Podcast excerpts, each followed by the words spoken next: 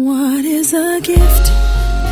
Is it something you give when no one else is around? What is a gift? Is it something you take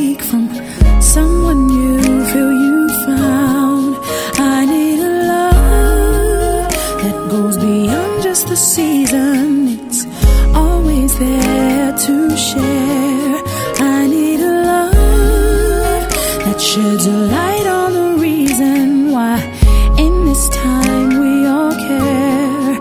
It's called the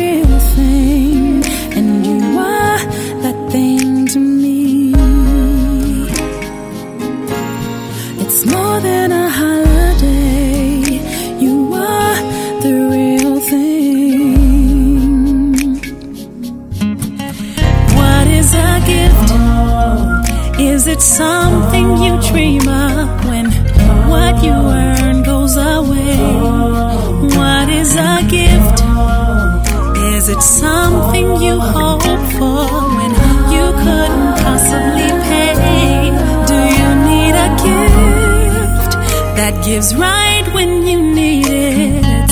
Always there by your side. Do you need a gift that opens right when you ask it? If you seek Him, you will find that He is the real thing. Yes, He is that thing to me. He's more than a holiday. Yes, you are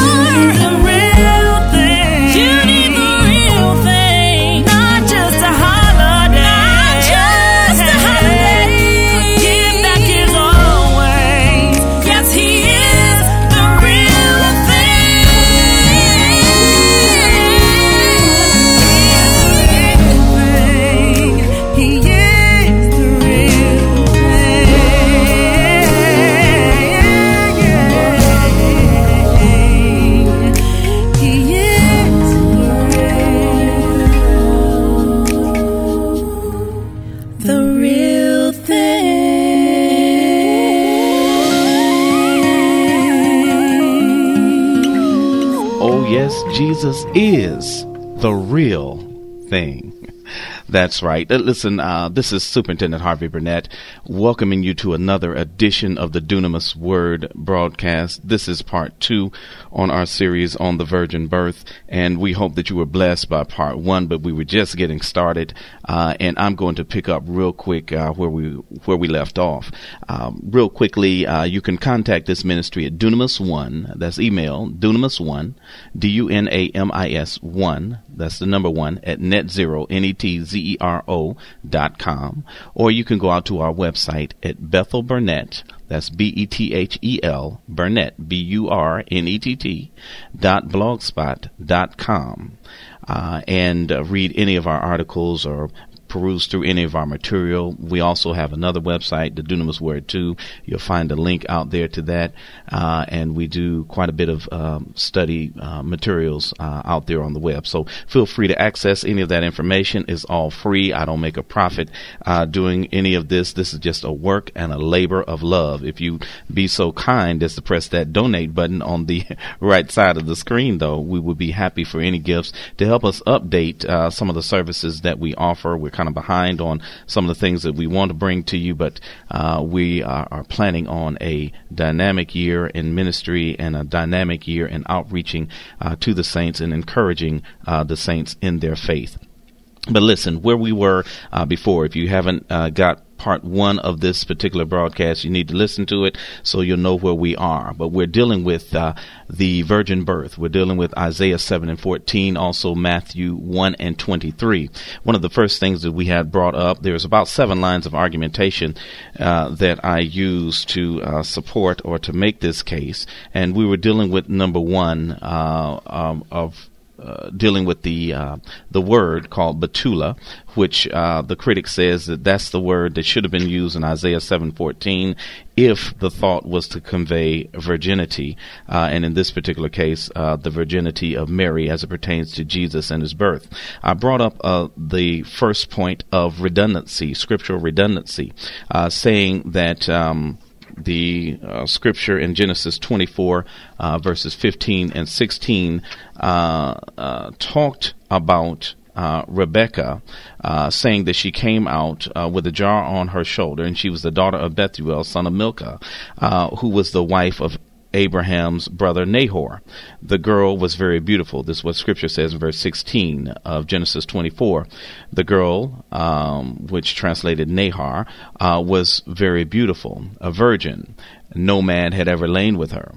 The thought here is that uh, since Betula is the word for virgin in um, Genesis 24, uh, 16, uh, and but it had to come back with a uh, antecedent phrase saying that no man had ever lain with her, um, specifying um, that you know even though she was a virgin, no man had ever lain with her. In other words, if Betula was the only word to convey the thought, it would seem that there would be no necessary or um, um, the phrase "no man had ever lain with her" wouldn't be essential uh, to the meaning. Now, you know this thing kind of cuts uh, both ways because uh, there are phrases uh, and there is redundancy in other phrases that give appellations uh, to the Lord as well.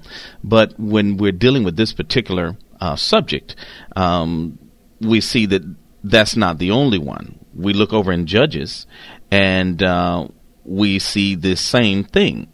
Um, in fact, uh, you'll find uh, the similar situation in Judges when uh, there were Batula, uh, young ladies who were found, uh, who were young women, but then the scripture says who had never slept with a man.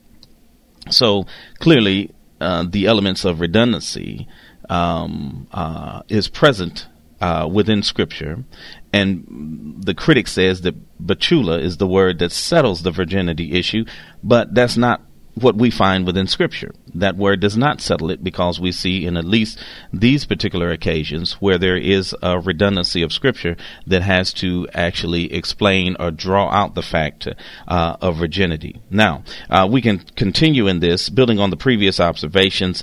Um, we find that Betula does specify uh, that uh, a young woman or a youth of marriageable, marri- marriable age, marriageable age, and further one who is not pregnant at the time of marriage. Um, and this is often overlooked. The uh, and, but this point clarifies uh, some of the confusion that we have over Deuteronomy 22. Uh, in fact, when we look at Deuteronomy uh, 22, 13, and 21, we see a phrase or a term called tokens of virginity. Um, tokens of virginity has long been understood uh, to mean, you know, that once the um, marriage that that uh, that the husband and wife, or that the husband knew that the wife was a virgin uh, when he broke her hymen on the uh, honeymoon night um, or the the marital uh, union uh, that uh, when the hymen was broken then there could be uh, a sheep produced um, that had blood on it and therefore uh, you knew that this particular woman was a virgin. there's all kinds of confusion because people don't really understand what they're reading, but um, the token of virginity is best understood when we look at the um, the last or the previous menstrual period of the woman. Um, the token of virginity was actually uh, held um, by the father of the of the bride, and this particular concept uh, dealt with assuring the fact that the woman was not pregnant or not with child when um, her husband, her newly espoused husband, uh, came in to be with her on honeymoon night. Um, the uh, thought was that you know, if the man came out, if he was dissatisfied for whatever reason, he would say that, uh, uh, you know, she's she's not, you know, uh, a, a, virgin, or she's not, uh, uh, or she's already pregnant, or or something's wrong. Uh, well, the father could produce the bed sheet um, from her last or previous um, menstrual, the menstrual prior to her marrying this particular man, and say that uh, here is the bed sheet, um, uh, and and biologically speaking, and I know there are exceptions, and we find those medical exceptions in in modern society. But biologically speaking, uh, women generally don't have periods after they become pregnant. And like I said, I know there's exceptions. Uh, I've seen uh, women that uh, some have uh, uh, periods every month, ongoing in their pregnancy or for a certain time. So we understand that. But at this particular time, the understanding was that when a person would have or become pregnant, then those menstruals would stop. And so the uh, father was able to line that up and prove to the man uh, who had given a dowry for that particular daughter uh, that uh, listen she um, you know was not pregnant at the time of marriage. So we see that that's what the um, uh, the particular uh, appellation of Deuteronomy 22 was for. And um, so we look at that and we look at uh, virginity, we look at the word betula uh, used to specify that. Betula, uh, when contained or found within those verses of Deuteronomy, does not necessarily point to one uh, who was chaste or one who had not had sex, but it does uh, point to one. The word betula, along with the other elements of Scripture, certainly points to one who was not pregnant at the time of marriage. So to say that um, uh, betula, as we find in Deuteronomy, specifically points to uh, the token of virginity, or the token of, um, uh, of virginity, would certainly point to a woman who had never laid with a man, is not necessarily uh, the case uh, from Scripture. We'll go a little bit farther and build upon that. Uh, um, point number three, Betula uh, generally refers to a youth of marriageable age without reference to her sexual history. In other words, Betula could even be a widow or a formerly married woman under certain circumstances. We find that in eight places uh, throughout Scripture um, in Deuteronomy 32, 25, 2 Chronicles 36, 17, Psalms 148, 12, Isaiah 62, 5, Jeremiah 51, 22, uh, Lamentations 1 and 18, also 2 and 21, and Zechariah uh, 9 and 17. The word is also contrasted or combined with the Hebrew word for young man, that's Baharim, in Ezekiel 9 and 6. Uh, and, and also in Ezekiel 9 and 6 refers to a plurality of females, including girls, children, and women. So, um, Betula does not necessarily uh, make a distinction uh, that this is just a young woman, as many of the critics have said. But Betula seems to carry a, a, a broad range connotation. That this could be an older, an older uh, woman, and uh, there there could be more um, uh, individuals uh, covered by that word than just uh, initially thought or uh, that has been traditionally criticized over the years. Um, the fourth point I'd like to make: a married woman and even a widow was considered to be betula. Now that's clear from the scripture. In Joel one and eight, you can see that the word in Joel 1 and 8 used is betula. But notice that that Betula uh, is mourning for her husband or bridegroom. Now, the language is one consistent with one who is married, although many have taken this verse to mean that a husband uh, who is married to a woman to which the union has not yet been consummated. Uh, so something happened during the process of her being married and the process of, uh, uh, you know, maybe her husband dying before that marriage is consummated. but yet and still um, that's the general thought or the explanation of this scripture is that the husband died before the marriage was consummated. Therefore, she is still yet Betula. But nevertheless, she was a married woman. So as we can see, the expanding dimension of the word Betula could include a woman, whether the marriage was consummated or not, but yet it's still a woman who had been previously married. Also, a woman, uh, you know, a woman who was a widow in, in this particular case. Um, so that word, Betula, is, has expanded beyond the context of just a young woman of marriageable age. Then there is another conundrum I call the conundrum conundrum of the king's court. We find that in the book of Esther, chapter 2, verses 17 through 19. Ahasuerus favored Esther above all the other Betula.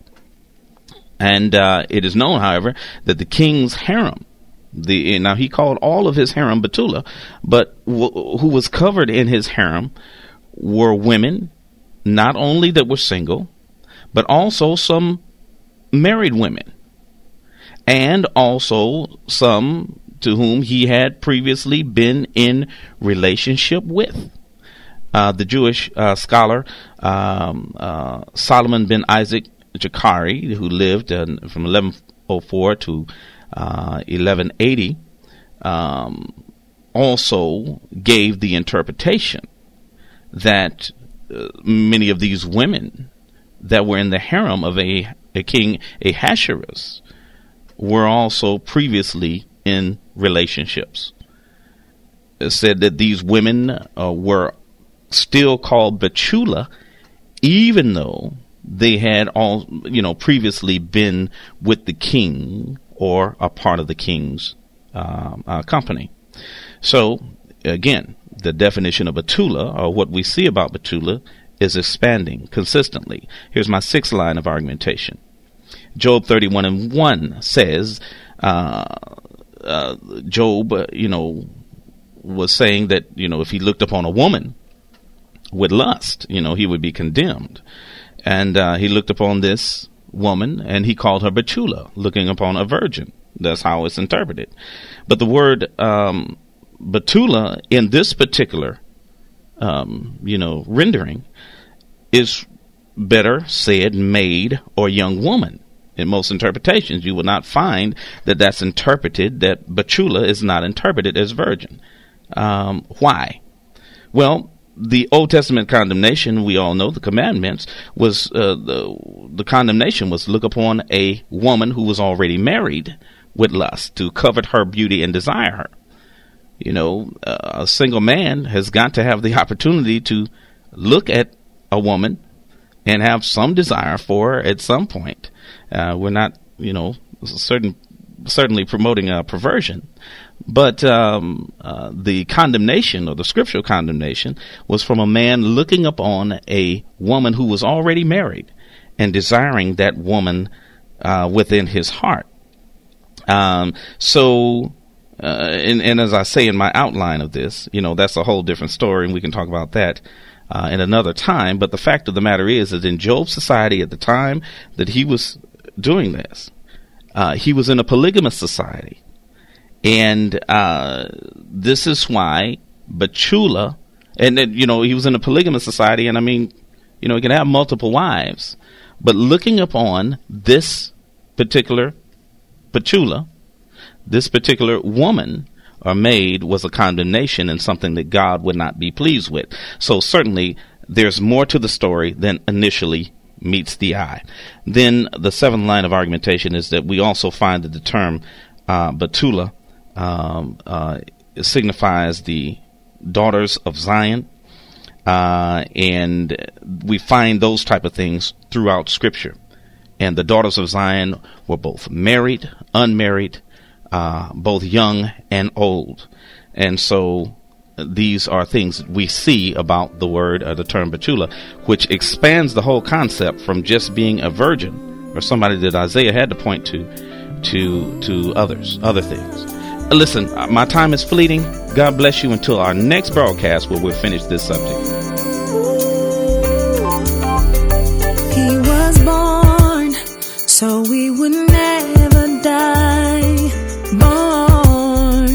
so that we would rise, born to bring opportunity.